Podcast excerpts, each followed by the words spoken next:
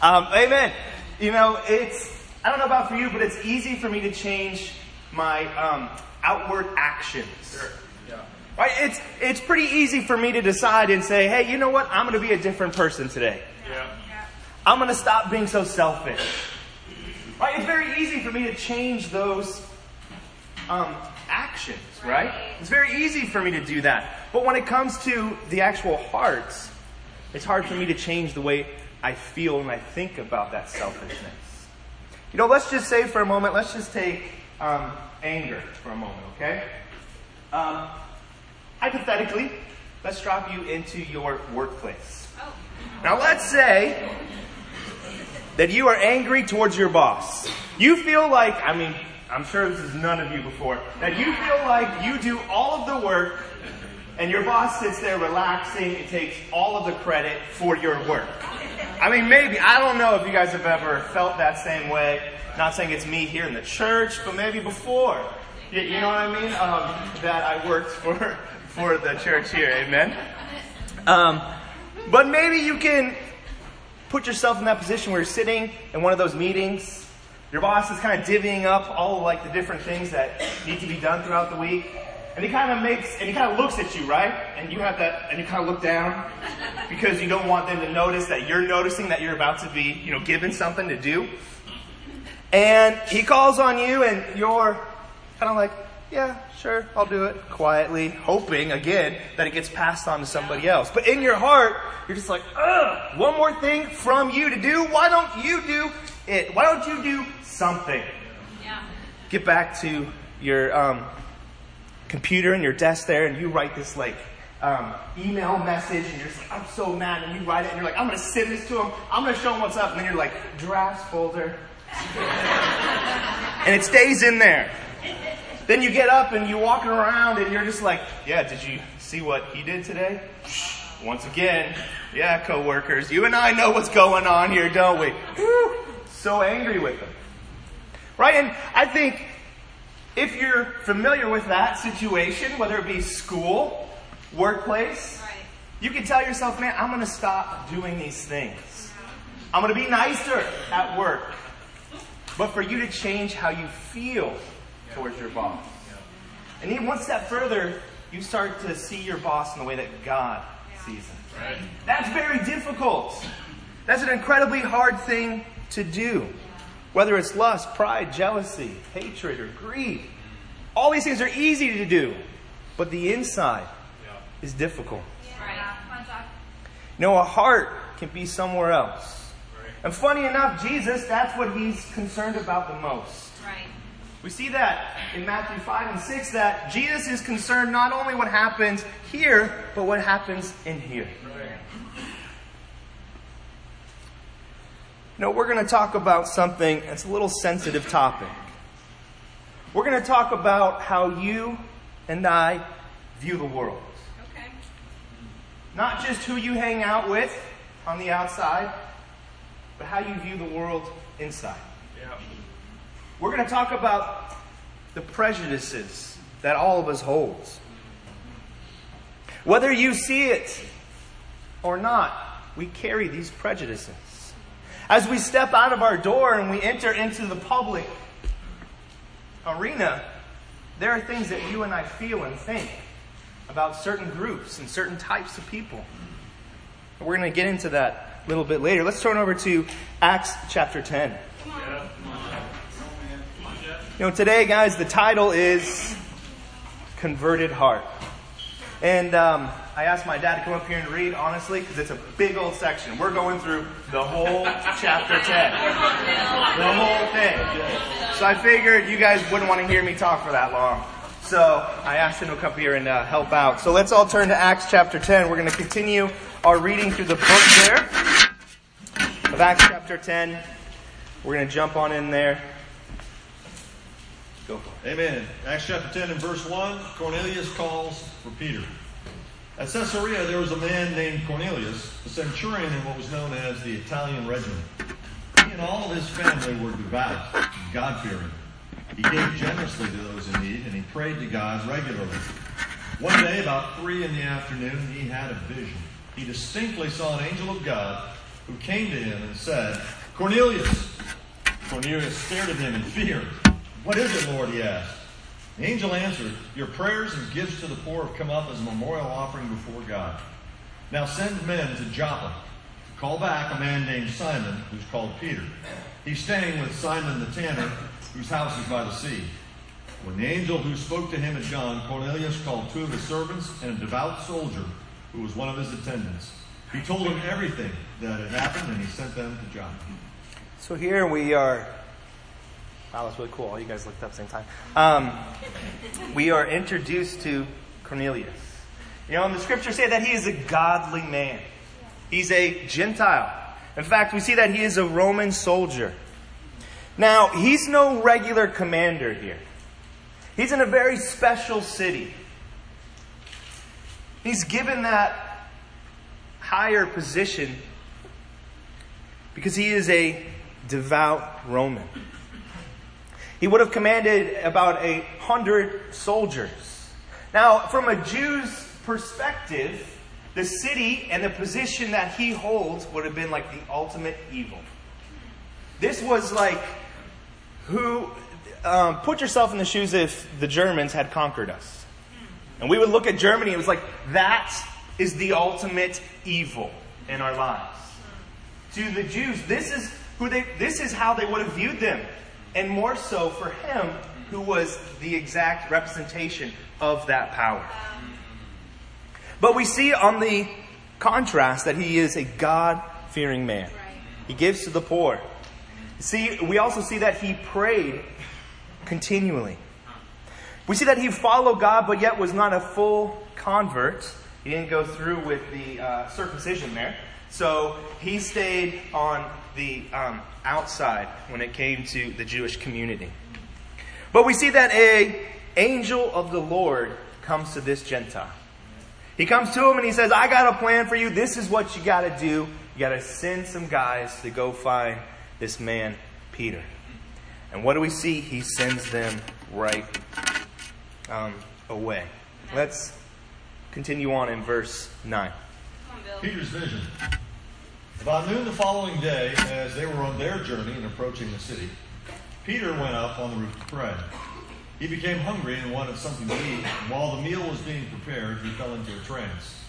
He saw heaven open, and something like a large sheet being let down to the earth by its four corners. It contained all kinds of four footed animals, as well as reptiles and birds. And then a voice told him, Get up, Peter, kill and eat. Surely not, Lord, Peter replied. I've never eaten anything impure or unclean.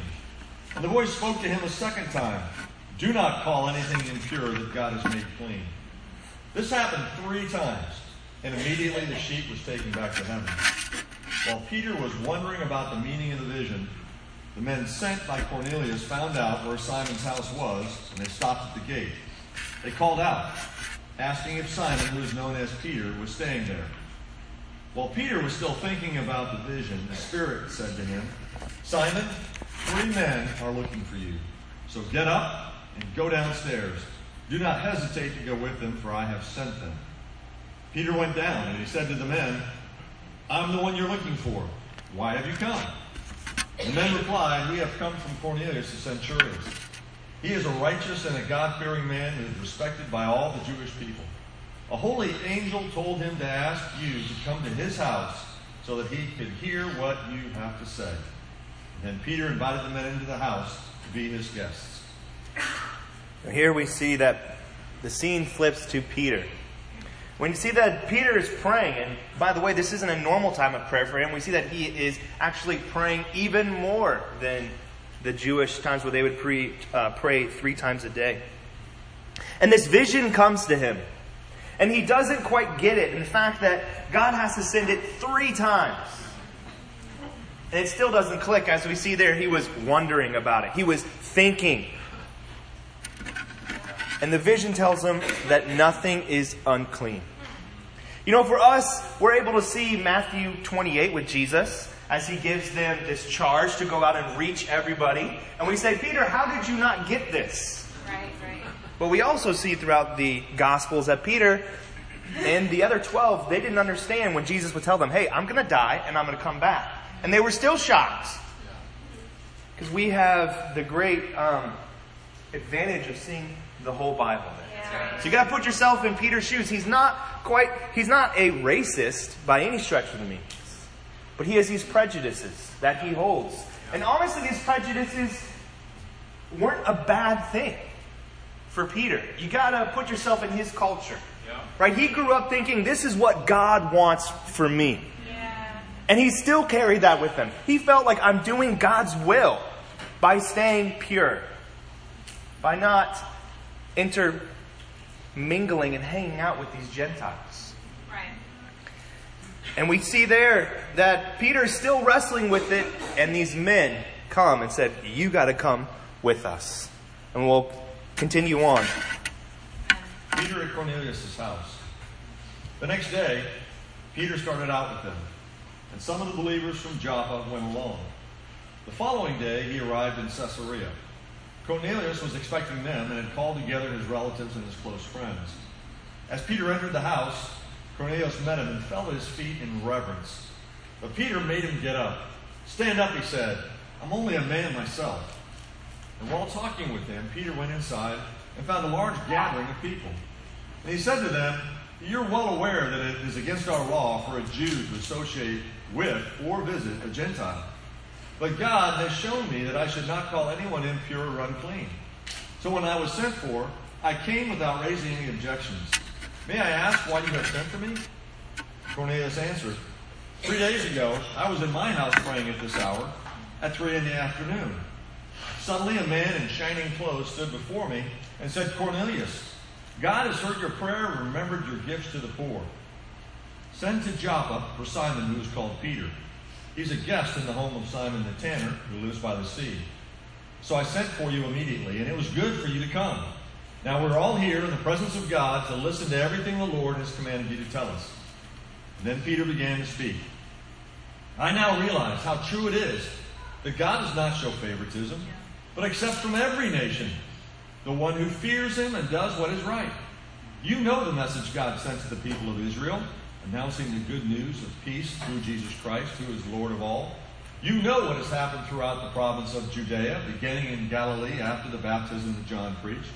How God anointed Jesus of Nazareth with the Holy Spirit and power, and how he went around doing good and healing all who were under the power of the devil, because God was with him. We are witnesses of everything that he did in the country of the Jews and in Jerusalem. They killed him by hanging him on a cross. But God raised him from the dead on the third day and caused him to be seen. He was not seen by all the people, but by witnesses whom God had already chosen, by us who ate and drank with him after he rose from the dead. He commanded us to preach to the people and to testify that he is the one whom God appointed as judge of the living and the dead. All the prophets testify about him that everyone who believes in him receives forgiveness of sins through his name. And while Peter was still speaking those words, the Holy Spirit came on all who heard the message. The circumcised believers who'd come with Peter were astonished that the gift of the Holy Spirit had been poured out even on the Gentiles. For they heard them speaking in tongues and praising God. Then Peter said, Surely no one can stand in the way of their being baptized with water. They received the Holy Spirit just as we have. And so he ordered that they be baptized in the name of Jesus Christ. Then they asked Peter to stay with them for a few days. Thank you. We see here that Peter goes. He listens to the vision, he listens to God. And he even takes with him a group of disciples, Jewish disciples. And he shows up at Cornelius' house. And the thing that shocks me is that Cornelius is waiting. He's saying, hey, whatever God says, it's going to come true. I'm going to stand right here and wait for Peter to show up. And as Peter enters the house, in verse 28, we see that everything kind of clicks for him. We see that he realizes this is God's plan to preach to the Gentiles. And Peter begins to preach, and from the very beginning, showing him, hey, this has been God's plan. He's really getting it now. He says, this has been God's plan from the very beginning, through Jesus. And Peter tells him about his life and testifies about what, what he has seen. And as Peter is speaking, the Holy Spirit comes down on them. Let's just take a little pause here for a moment. We're going to talk about that. Because for some of us, that's a little kind of like, whoa, the Holy Spirit came before baptism? Now, again, let's take a little pause and kind of exit ourselves from this text for a moment. You know, the Holy Spirit throughout the Bible comes in two different forms, if you will. Throughout the um, Old Testament, it would come on the individuals. We see this with David and Saul and various um, other prophets and men of God. Men that God chose to do something special. You know, and in the future, as some of the passages we read for communion in uh, Ezekiel 39, Zechariah 12, Joel 2, um, Isaiah 44, we see that it is uh, foretold that there is going to be a pouring out of the Holy Spirit. That it is going to live within us, an a uh, indwelling. We see that Jesus even speaks about this in John chapter 7.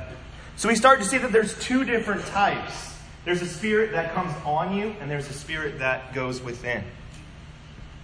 Now, if you will, for a minute, view this as this is a different, special time in this moment. We see in Acts chapter 2, the same thing happens. The Spirit comes on them. Why? Because God is saying, guess what? This is huge. I want you to see just how huge this is. Yeah. So God makes, God, so this is not the same as you and I having the indwelling of the uh, Holy Spirit. Think about it like this. Uh, imagine it's a super hot day. Um, imagine it's super hot in the building you're in. Um, and you're given a cold glass of water. You could take that glass of water and pour it over you, on your head. It feels pretty good, right? It's refreshing. But then if you drink that water, it's within you, and it's refreshing, and it revitalizes you. It cools you from the inside. Yeah. Think of that as the Holy Spirit here is the dumping the water on your head as opposed to drinking the water that you and I get as we are baptized in the name of Jesus. Everybody understand that? Everybody good with that? Awesome. I'm sure if you weren't, you wouldn't yell no. So, amen. If you have any questions, you can come talk to me um, after the sermon. But we see after this, Cornelius and his house were baptized. We see that he is one of the first Gentiles. We saw the um, Ethiopian earlier and Samaritans earlier. And now here, God is saying, I've opened it up to everybody. And that God has worked through Peter. And we see here that this is the very end of God's plan through Genesis all the way up to this moment, saying, I have been making my way to this moment in time so that all of you can be my people. But we know that Peter was clearly a disciple, was clearly a follower of Jesus. We see in his work throughout the Gospels. We see even later on in, uh, um, in the church. So to those people that would have known Peter, they would have said, hey, you know what? Peter is a completely different guy here. I can tell that he's a follower of Jesus. But his heart still needed to be changed. His heart still needed to be converted to the gospel message. His heart still needed to be converted to the ways of God. His prejudices were still active and didn't line up with the will of God. Didn't mean he wasn't a disciple. It just meant that he had to work on his heart. Yeah. Now, I just, you know, once again, I want to say prejudice is not racism. Okay? So I know some of you are like, Jeff just said I was prejudiced. Whoa, excuse me. No, it's different. Okay? We can we can take that level down because I saw some of your faces when I said prejudice. That some of us are prejudiced. That all of us have prejudices. You guys were like, no, I'm going to stone them right now. so it's very different. We see here that it took a little bit extra for Peter's heart to be converted. I want to um, show you something here real quick. I was on YouTube earlier this week, and I saw this caption. It said Middle East Dune Racing. And I was like, what in the world is that? Because I like trucks, Jeeps, 4x4s. I watch some videos about that kind of stuff. I just enjoy it. And honestly, when I read the caption, I was like, this is going to be cheesy. They're going to roll up in some like dinky, dinky cars and everything. And I begin to watch it, and I'm like, these guys have legit awesome cars, the same thing we have here. I'm like, I, this is crazy. And I took a step back and I'm like, oh man, why did I even think that? Right. I was like, because I'm holding these prejudices Right. in my heart, and honestly, I didn't even know that that that they were there. But in the same way, all of us carry prejudice with us. It's part of the human condition. Yeah. It's who we are. That we are um, informed by our past or our culture or even what we hear and what we feel. No, you, you think about who, when you walk around, how you judge people. By the way they look, perhaps their sexuality, if they're young, old, the color of their skin, how much money they have, or how little money they have, Right. how well put together they look, what kind of car they drive. All these inform how we view people. Those are the prejudices that we carry. Now you guys are feeling like a little bit better about that word. Come on, Jeff. Now, I want to take us to a place that all of us visit, even if you don't want to talk about it Walmart. I like to preach about Walmart. Easy picking, right? All of us walk around Walmart. You wander around, you know you do, looking for things that you don't need to buy.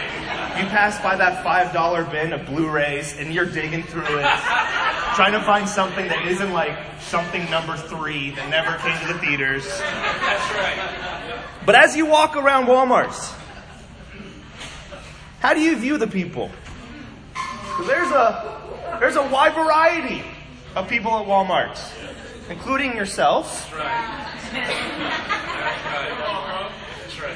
But when you see a young mom, like I'm talking 19, 20 years old, what goes on through your head?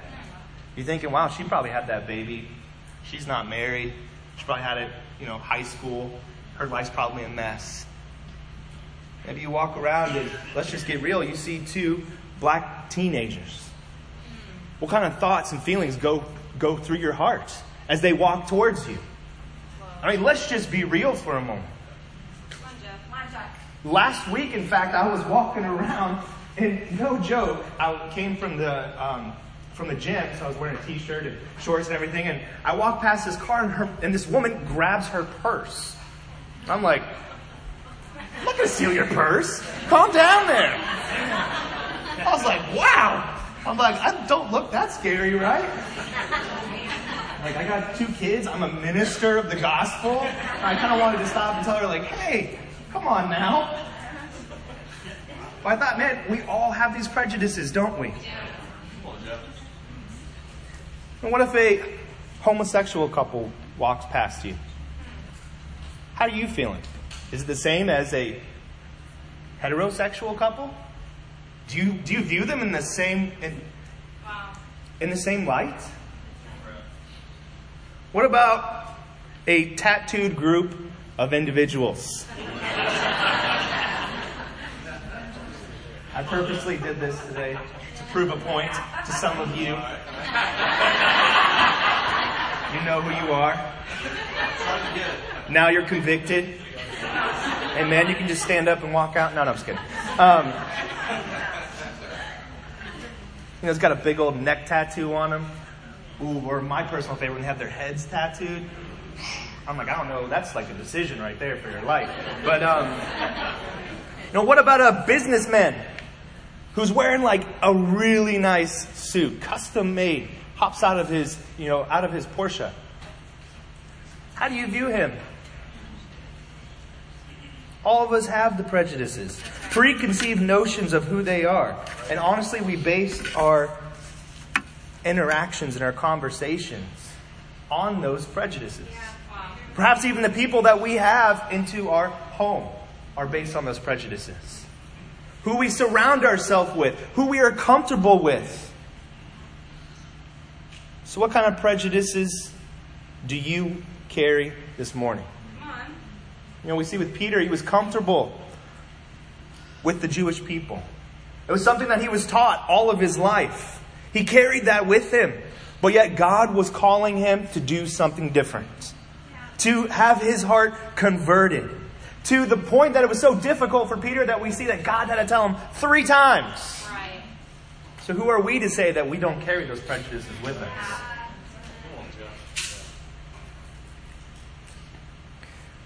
But here's the real scary thing. The danger of our uh, prejudices is that they carry over in who we share the gospel with. That's right. Yeah. You are the deciding factor who receives salvation. Who goes to heaven or who goes to hell. And you carry these prejudices in our hearts. You know, as we go, as we talk with different people, or perhaps we even walk past them, we make up in our own minds that this person is not going to be open. This person isn't going to want to listen to me today based on whatever prejudice that you carry. You know, it's a, it's a very frightening position to put yourself in. Yes, God can work through you and through others, but in that moment, you are taking it on yourself to decide their thoughts towards the gospel. No, but Peter was able to change. Amen. Yeah. When he recognized that his heart didn't line up with God's plan. You know, first, what we need to do is actually get our prejudices out in the open. Yeah. We need to ask ourselves, who am I comfortable with? What kind of prejudices do I carry? And we got to see it for what it is. It is sin. It is evil. It is everything that is not God. That's right. That's We have to see it for what it is. This is something that we don't like to talk about. We don't like to even think about that we carry these with us. But we have to put it out there because it hinders the gospel. You know, a couple weeks ago, I was listening to um, ESPN radio, and they were talking about race as it is a to- uh, you know popular topic with there, you know, with you know within the sports world. And this radio host was talking about all these different solutions. He was saying, "We don't need programs. We don't need this. We don't need that. What we need is change within the families." And I was like, "Yes, that's awesome." But I thought to myself, "Mm, not quite there. What they need and what the world needs is the gospel right. message. That is the only solution. It's the only thing that's going to bring healing to this world. No social programs. No town hall meetings. No time heals all wounds. Only the gospel message. That's right. And that is what God brings to the broken world. And that is what, that is what He has charged you with today to bring that gospel message to a broken world. What Peter preaches is very simple. Yep. He preaches the gospel message, right. he gives his own testimony. He says, This is what God has done. And he pleads with Cornelius and his household that you need to change. That this is what you need the gospel message. You know, our city is a divided place. Yeah. It's not in the past. We do live in the South. You know, if anything that I've noticed over the past couple of five years here or so is that the problems that we thought were gone actually never left. They were underlying, waiting for something to push them to the surface. And I'll tell you what, the issues that we have within the city are not just found in Florida or Baltimore or you name any other cities that you've seen these race uh, tensions. It's here That's right. within Hampton Roads, within Virginia Beach, whether it be race or how we view anything, whether it's, like I said before, sexuality. It's here. Yeah. The tensions are here. We are divided people. But yet, you and I hold the solution. On. But my question to you is are you willing to preach it? On. Are you willing to preach the solution to all nations, to all people, that the gospel is the true message, the true healing? We got to deepen our convictions, church, to take a hard look at our hearts. Are we willing to get uncomfortable to preach the gospel? You know, we're going to be starting out here with a new program. Skip these real quick for time. T2F. And I know the uh, campus um, internship here has really kicked this off. Now, T2F is what we're going to be doing is we're going to be going to the poor and needy people within our communities. Not just handing them a bag full of food for that day, but we're going to be sitting with them, teaching them life skills, trying to help them get a job, give them rides to figure out to get their life together. Figure out, do you have health care? Here are some programs that you can go into. And so it's going to be a one on one personal interaction with people that I'm pretty confident in this room, we don't have those interactions. We don't have those one on one conversations. You may give them a dollar, but you're not talking to them. I'm, and I'm with you on that one. But lastly, what we're going to be doing with them is sharing the gospel. Yeah. We're going to be trying to get them to see that they need a solution, that the social programs will help them.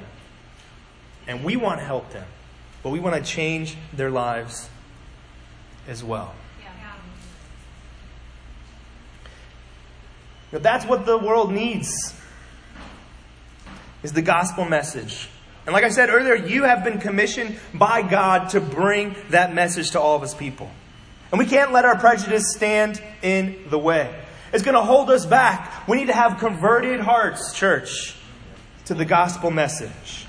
I want to close out with three simple ways that you can check to see if you have any prejudices. Okay. Number one, that you have no hesitation to speak to anybody, whether any type of group or person. No hesitation. Second, that you show hospitality. That you bring them into your home. There's a um, intimacy there. This passage, that is not lost. There's a reason why God shows him food. Because he's saying, hey, when you eat, when you sit down with people, that's when you connect with them. That's when you're really bringing them into your life. Thirdly, we need to have humility before them. That we are not better than them. We're not in a different place than them, and this is a pity reach out. But that you hear them, Yeah. you speak with them, that you see their needs are the same. Their need is for the gospel message. So, my challenge for you, church, this week is take some time. Root out any prejudices that you carry. Give them to God through prayer. You got to see your prejudice for what it is as sin. But then you got to do something about it. You got to put this in action. Share the gospel. Now, I'm going to give you an easy challenge here because I know sometimes we hear a challenge and we're just like, I got to share with how many people? And you leave here and you're just like, 30 people. Oh, man, that's a lot. I'll do that next week. You share with one person that is out of your comfort zone. One person. Each and every one of you can do that this week. Easily. But what I want you to do is to watch God work and to show you, just as He showed Peter, that the gospel is the only solution. Thank you, church.